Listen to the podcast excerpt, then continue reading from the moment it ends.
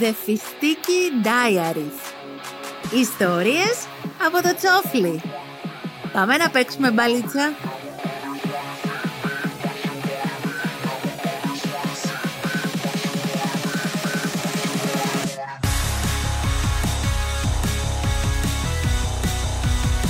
Γεια, είμαι το φιστίκι που κυλάει και αυτό είναι το δεύτερο podcast μου. Έχει τίτλο Love is in there και είναι απόσπασμα από το βιβλίο μου με τίτλο Max από τις εκδόσεις Memento. Ελπίζω να σας αρέσει, να γελάσετε λιγάκι. Φύγαμε!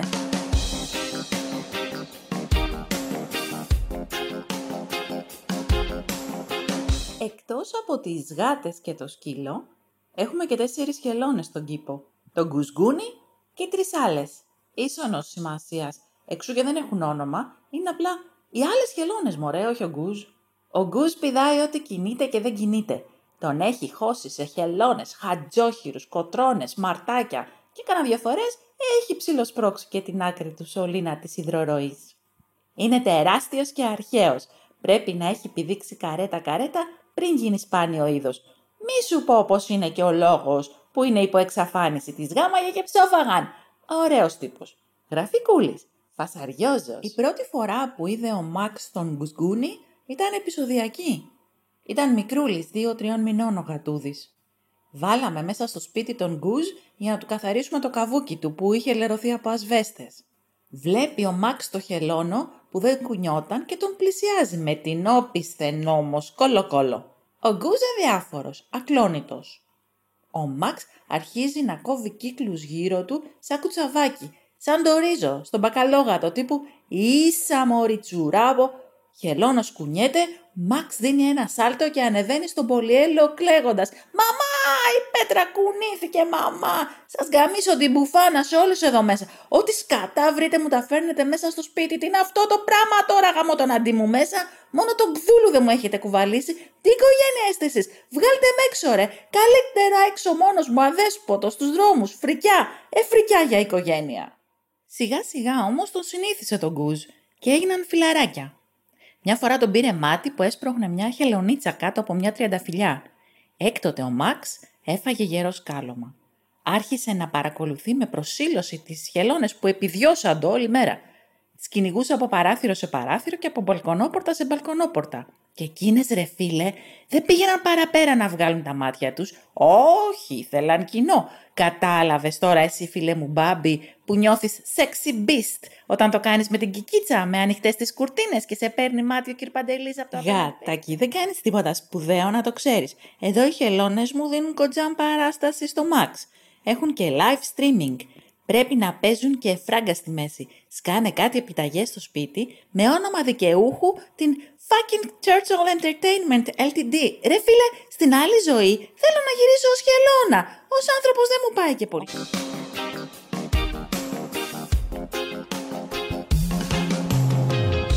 Μαξ πάντως την κατάβρισκε. Ώσπου μία μέρα τον βρήκαμε να προσπαθεί να πηδήξει ένα κοριτσίστικο κράνος ποδηλά του. Του το πήραμε και μελαγχόλησε. Τον χωρίσαμε από την κόμενα. Έμοιαζε με ροζ καβούκι χελώνα στο κράνο, σου λέει το γατί, εδώ είμαστε, το λες και σχέση. Πλέον μετράμε όλοι αντίστροφα και με ανυπομονησία το χρόνο που θα πρέπει να περάσει για να στηρωθεί το γατί. Μέχρι τότε όλοι θα κυκλοφορούμε με σιδερένια σοβρακάκια, έχει αγριέψει η φάση. Κάνω δουλειές στην κουζίνα και με κοιτάει με ύφος.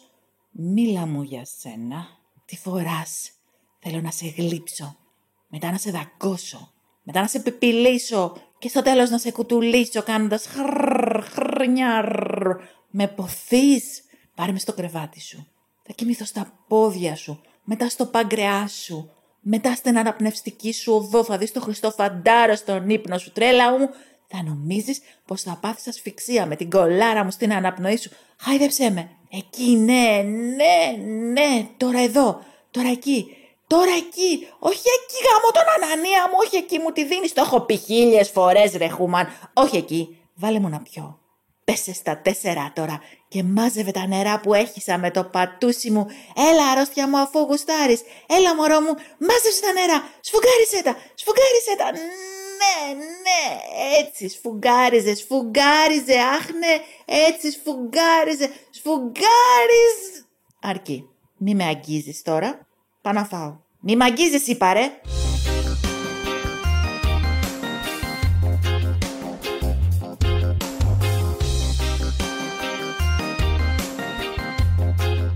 Πρόσφατα έβαλε στο μάτι και τη Ζήνα, τη Λίκαινα. Και τα δύο ζώα ζουν σε προστατευμένο περιβάλλον, μέσα στο σπίτι. Η Ζήνα, όταν της το επιτρέπουν τα θέματα υγείας που έχει, προτιμάει να βρίσκεται έξω στην αυλή. Αλλά όποτε θέλει μπορεί να μπαίνει στο σπίτι να κοιμάται όπου θέλει. Συνήθως δεν θέλει, επειδή ο Μαξ της κάνει τη ζωή πατίνη. Τη βλέπει και ζει το όνειρό του, γίνεται το πουλάκι του τέντα. Περπατάει και ακούγεται σαν σίδερο που κοπανάει. Του έχει γίνει σαν κοντάρι που σέρνεται στα πλακάκια. Κάνει ντου στην κακομήρα της σκύλα από παντού. Της τον φλασάρει στη μάπα συνέχεια. Καλημέρα σας, θα σας ενδιέφερε μία ενημέρωση για το σωτήρα και λυτρωτή το φούτσο μου. Φλαπ, της τον ακουμπάει στο πόδι. Γεια σου, Ζήνα, πώς και από τον καναπέ περαστική να σε κεράσω ένα πέοντα. Φλαπ. Καληνύχτα, μεγάλο σκυλάκι που τυχαίνει να συγκατοικούμε. Να δω λίγο αν έπλυνες ζωντάκια. Ω, έχεις λίγη κροκέτα στο δόντι. Να στην καθαρίσω με το πουλί μου. Πριν λίγο το σκυλί έπεσε για ύπνο στα δροσερά πλακάκια της κουζίνας. Είχε μπαϊλντήσει από τη ζέστη έξω. Πάει ο διάολος και αρχίζει πάλι να τον τρίβει πάνω της. Τον κοιτάει λιωμένη από τη ζέστη και με παραδομένο ύφος εγκαταλείπει την προσπάθεια ούτε την ουρά της δεν κούνησε για να τον διώξει. Απλά κοιμήθηκε. Ο δε Μαξ, ενθουσιασμένος που το σκυλί δεν αντιδρά, μιαουρίζει ιδανικά σαν να λέει «Θα προσπαθήσω να μη σε πονέσω πολύ μωρό μου». Ενάμιση κιλό τότε ο Μαξ. «32 ρε φίλε η Ζήνα». Όταν ξύπνησε το σκυλί, ο γάτος ήταν ξαπλωμένος νοχελικά δίπλα της και έκανε τσιγάρο. Της έκλεισε το μάτι προκλητικά και έγλειψε τα παπαράκια του. Η Ζήνα του το παίζει και αυτή δύσκολη, ενώ κατά αυτό γουστάρει κουφαλίτσα, τον αγαπεί μωρέ. Γκέτε ρούμ όμως, παιδιά. Όλη μέρα αυτό το πράγμα δεν είναι φυσιολογικό. Καταρχήν δεν γίνεται να έχετε σχέση. Δεν μπορείτε να είστε εραστές. Αυτός είναι κοντός, ρε. Έπειτα, κοπελιά, είσαι μεγαλύτερη του. Είναι πιπίνιο τυπάκος. Έχετε πέντε χρόνια διαφορά. Θα υποστείτε τη δημόσια κατακραυγή. Δεν είναι έτοιμος ο κόσμος για τέτοιες προκλητικές συμπεριφορές και μην ξεχνάμε το κυριότερο. Υπάρχει μια ξεκάθαρη λειτουργική δυσκολία στη σχέση σας, αξεπέραστη θεωρώ. Εσύ Ζήνα, είσαι ζυγός. Ο κοντός είναι κρυός. Είστε κοινωνικά ασύμβατοι. Δεν είναι να παίζεις με αυτά τα πράγματα. Γλυφτείτε τελευταία φορά. Θα χωριστείτε.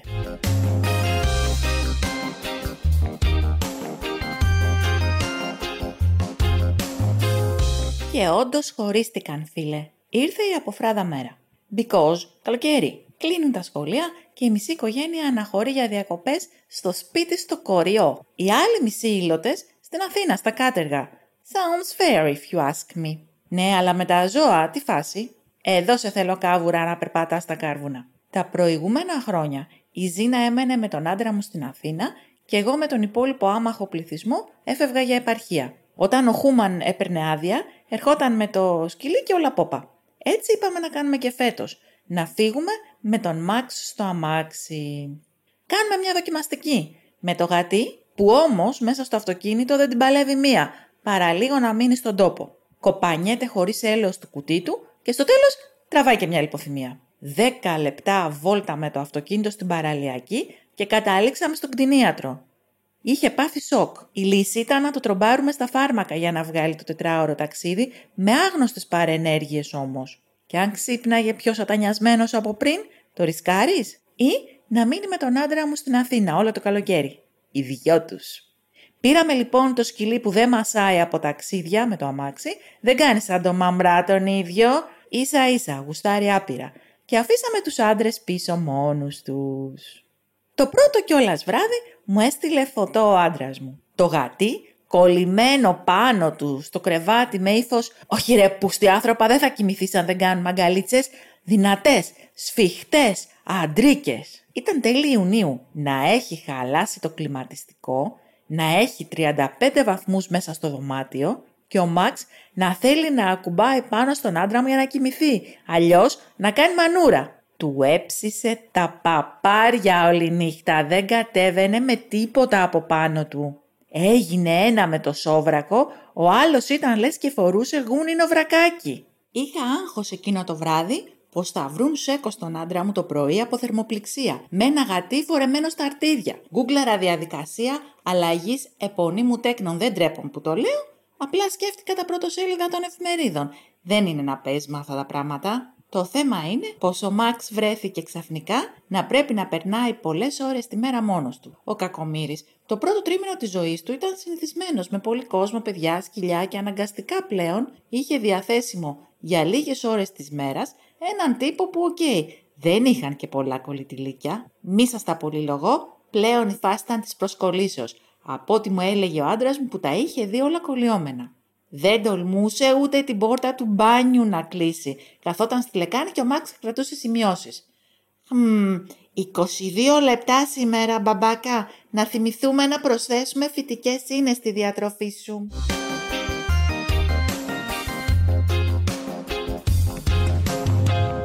Να κοιμούνται μαζί, να ξυπνάνε μαζί, να μοιράζονται καφέ και τσιγάρο, να ετοιμάζεται ο άντρας μου για δουλειά να βγάζει το Μαξ μέσα από τα παπούτσια του. Ο Μαξ να κρέμεται από τα ρούχα του να τον ξεγατζώνει. Ο Μαξ να καρφώνεται στο κρανίο του, να πηγαίνει ο άντρας μου στη δουλειά σαν τον εσταυρωμένο. Να τρέχουν στο αγώνες αίμα από το μέτωπό του, λε και φοράει αγκάθινο στεφάνι. Ρε, πόσο λυπάμαι που δεν ήμουν εκεί να τραβάω φωτογραφίες. Τι κρίμα, αλήθεια. Κι ας έπεινα εγώ μοχίτο σε μπιτσόμπαρα. 400 χιλιόμετρα μακριά τους. Όταν γυρνούσε, λέει αργά το βράδυ και έμπαινε να κάνει μπάνιο, με κλειστά τα μάτια έπιανε τον γκρις φουγγάρι. Το έβρεχε καλά-καλά, τριβόταν, έβγαινε από το ντουζ, σκουπιζόταν, έστειβε το μαξ να φύγουν οι αφροί, τον άπλο να στεγνώνει. Μετά είχε σκοπό να βάψει το σπίτι. Ε, καλά, είχα κάνει ήδη εικόνα το γατί με κοντάρι στον κόλο να περνάει τα σοβατεπή.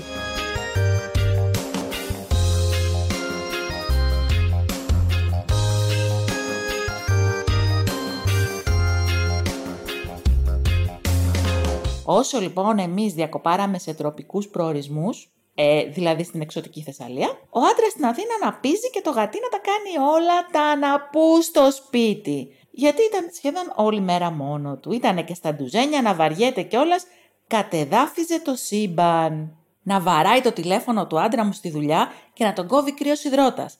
Να βλέπεις την αναγνώριση πως είναι ένας γείτονας. Ωρε φίλε σου λέει, έφαγε τη μεσοτυχία το γατί, βγήκε στην κρεβατοκάμαρα του ανθρώπου, έριξε ένα φούτσο στη γυναίκα του, του ήπια τα ουίσκια, του κάπνισε τα πουρα, έκανε αφρόλουτρο στην πανιέρα του, φόρεσε τον μπουρνούζι του και να, τώρα παίρνει ο άνθρωπος να μου κάνει παράπονα. Δεν το σήκωνε το τηλέφωνο με τίποτα. Μέχρι που του έστειλε μήνυμα ο γείτονας, Σήκω στο τηλέφωνο, βρε μαλάκα, για μπύρες σε παίρνω. Δεν επιθυμώ την ποινική σου δίωξη για το σατανά που μαζέψαρε σπίτι σας. Είχαμε δε και κάτι παλιά κρυστάλλινα βάζα που κληρονομούσαμε γενιές τώρα. Από μαμάδες, γιαγιάδες, προγιαγιάδες που καμία ποτέ δεν γούσταρε αλλά και καμία δεν πέταγε. Από αμηχανία υποθέτω. Σαν κάτι τα περάκια με φέτα στο ψυγείο που αγόρασες πριν καμιά εβδομάδα και έχει αρχίσει και ψιλοχλωμιάζει το τύρι μέσα, δεν το τρως, αλλά δεν το πετάς κιόλας. Ανοίγεις τάπερ, κοιτάς, κλείνεις τάπερ, παίρνεις γραβιέρα από δίπλα ωραία ωραία κλείνεις ψυγείο. Έτσι τελικά ο Μάξ αποφάσισε να πάρει πρωτοβουλίες και τώρα που λείπαμε έκανα ανακαίνιση στο σπίτι. Πάνε τα κρίσταλα, θρύψαλα κομμάτια. Βέβαια, έτυχε την ίδια μέρα να χαλάσει και η ηλεκτρική σκούπα. Έζησε πολύ μεγάλες στιγμές ο άντρας μου μένοντας σπίτι μόνος με το γατί. Μάζεψε όσα γυαλιά μπορούσε και μέχρι να φτιαχτεί η ηλεκτρική σκούπα Κυκλοφορούσε μέσα στο σπίτι με σόβρακο και βέρμαχτ, μην πατήσεις κανένα γυαλί. Και το Μαξ αγκαλιά, κάτω από την αμασχάλη. Μην πληγώθουν τα παπτουσάκια του, δηλαδή αν δεν είναι αυτός είδωλο, δεν ξέρω ποιος είναι. Ρε γάμο να μην έχω ένα βίντεο από τη φάση να το πετάξω στο YouTube να γίνουμε πλούσιοι από το τίποτα. Εγώ πάντως πρότεινα στον άντρα μου να πάρουμε άλλο ένα γατάκι, να κάνει παρέα στο Μαξ. Μόλις το άκουσε, ξεκίνησε να ουρλιάζει. Ήταν 11.30 τη νύχτα, Μόλις έκλεισε 12ωρο, οι θεράποντες ιατροί στην ψυχιατρική κλινική που εφημέρευε σήκωσαν τα χέρια ψηλά. Κανένα ηρεμιστικό δεν τον έπιανε, μέχρι και με σφυράκι απευθείας στο κρανίο τον βάρεσαν, μπας και κλείνει από εκεί το κουμπάκι του ουρλιαχτού. Τζίφος. Δεν καταλαβαίνω την εκρήξή του πάντως. Εγώ έμαθα από γείτονες πως το γατί τελειοποίησε τη μέθοδο αναρρίχησης σε ταβάνι και από την από εκεί ελεύθερη πτώση του σε μάπα ανθρώπου. Που μόλις τον είχε πάρει ο ύπνος μετά από διπλή νυχτερινή βάρδια.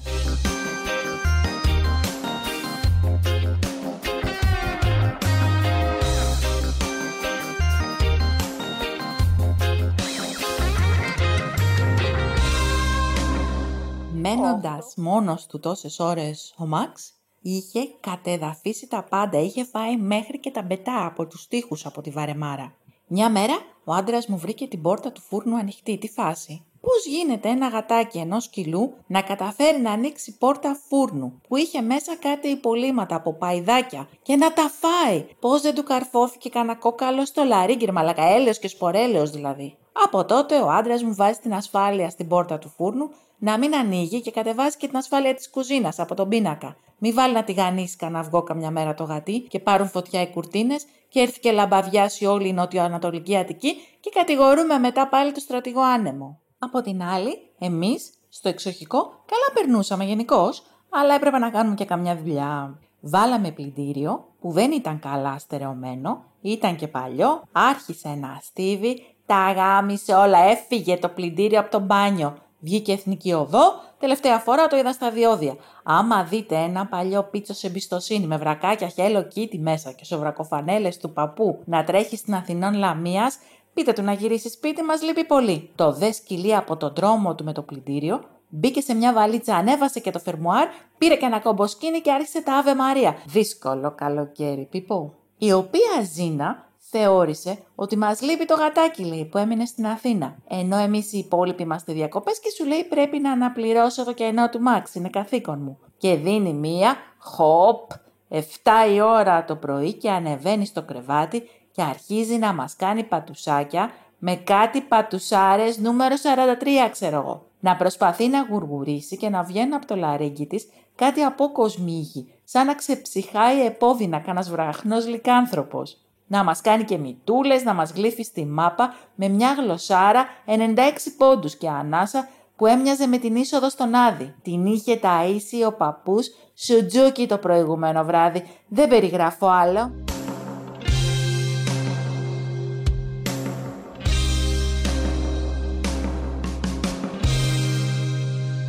Παίρνω τηλέφωνο να δω τι κάνουν τα αγόρια στην Αθήνα.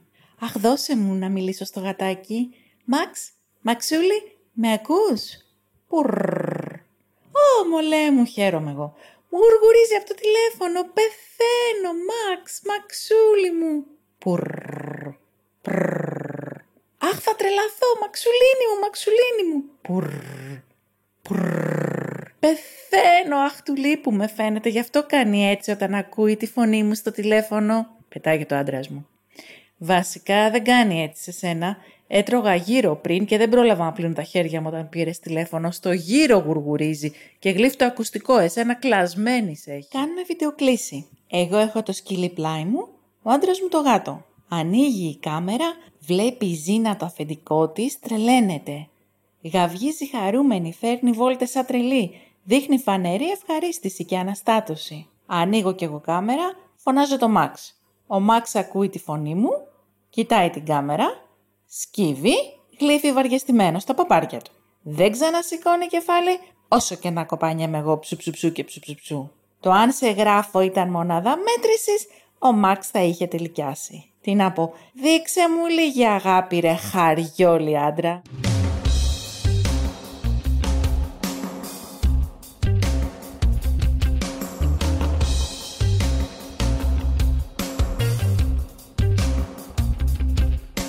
Βέβαια στην επαρχία η φάση με τα ντόπια γατιά είναι διαφορετική. Καταρχάς δεν κάνουν νιάου, αλλά νιάου μη μπαρκάρεις μπροστά στο κατόφλι, άλυψε το μάξ με βαζελίν και βάλει του κόλους.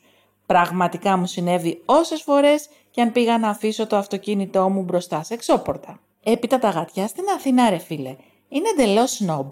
Δεν γυρνάνε να σε κοιτάξουν, ακόμα και στα μπατζάκια σου αν γατζωθούν για να τα μαζέψεις σπίτι σου, έχουν λίγο ένα μπλαζέ υφάκι, λίγο thug, λίγο streetwise chic. Οι επαρχιώτισες γάτες όμως και μέσα σε σκουπιδοντένε και να είναι και να τρώνε ψαροκόκαλα, άμα περάσει κανείς, βγάζουν το κεφάλι και τον μετράνε από την κορφή ως τα νύχια. Σε μια ψαροταβέρνα, λίγο νωρίτερα, ένα γατί με κοίταζε τόσο επίμονα που πήγα μόνη μου και του συστήθηκα. Του Αντώνη είμαι, της Κατερίνας, που έμενε παλιά δίπλα στη Ζαφυρούλα, που έχει πάρει το γιο της Μαρίας που τα είχε παλιά με τη Βίκη της Σταυρούλας. Και θα ορκιζόμουν πως το γατί νιαούρισε κάτι τύπου «Έρχεστε δού και μας παίρνετε τσάντρι, σαν τις δεν είχαμε εμείς καλά κουρτσούδια να τις δόκουμε». Της έδωσα λίγο ψαράκι της γατούλας, ούτε να το κλάσει. Μου γύρισε τον κόλο και απομακρύνθηκε, νιαουρίζοντας εκνευρισμένη. Σχαμένη, ούνα μου χάθεις να χάνες, κρίμα του παλικάρι ψιπυρμπούς του διάλο βρουμιάρ, μου λύνεις στον αέρα παναπνέου. Φοβάμαι πως θα μου έρθουν καμιά νύχτα με πυρσούς και πυρούνες από αυτούς που κορφώνουν τα στάχια στα θρίλερ.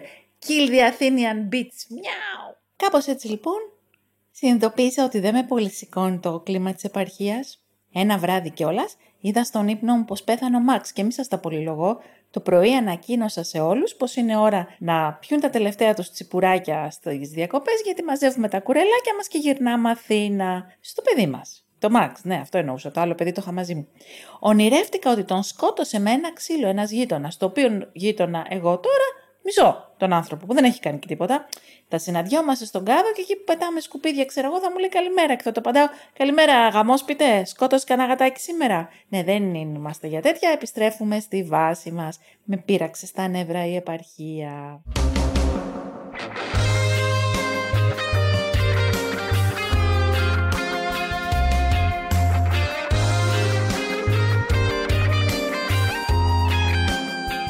Κάπως έτσι τελειώνει άλλο ένα κεφάλαιο από το βιβλίο του Max, από τις εκδόσεις Memento ή με το φιστίκι που κυλάει και αν σας άρεσε και αυτό το επεισόδιο, ακούστε μας και στο επόμενο, θα έχει τίτλο «Το σπετζοφάι του θανάτου». Φιλιά, τα λέμε!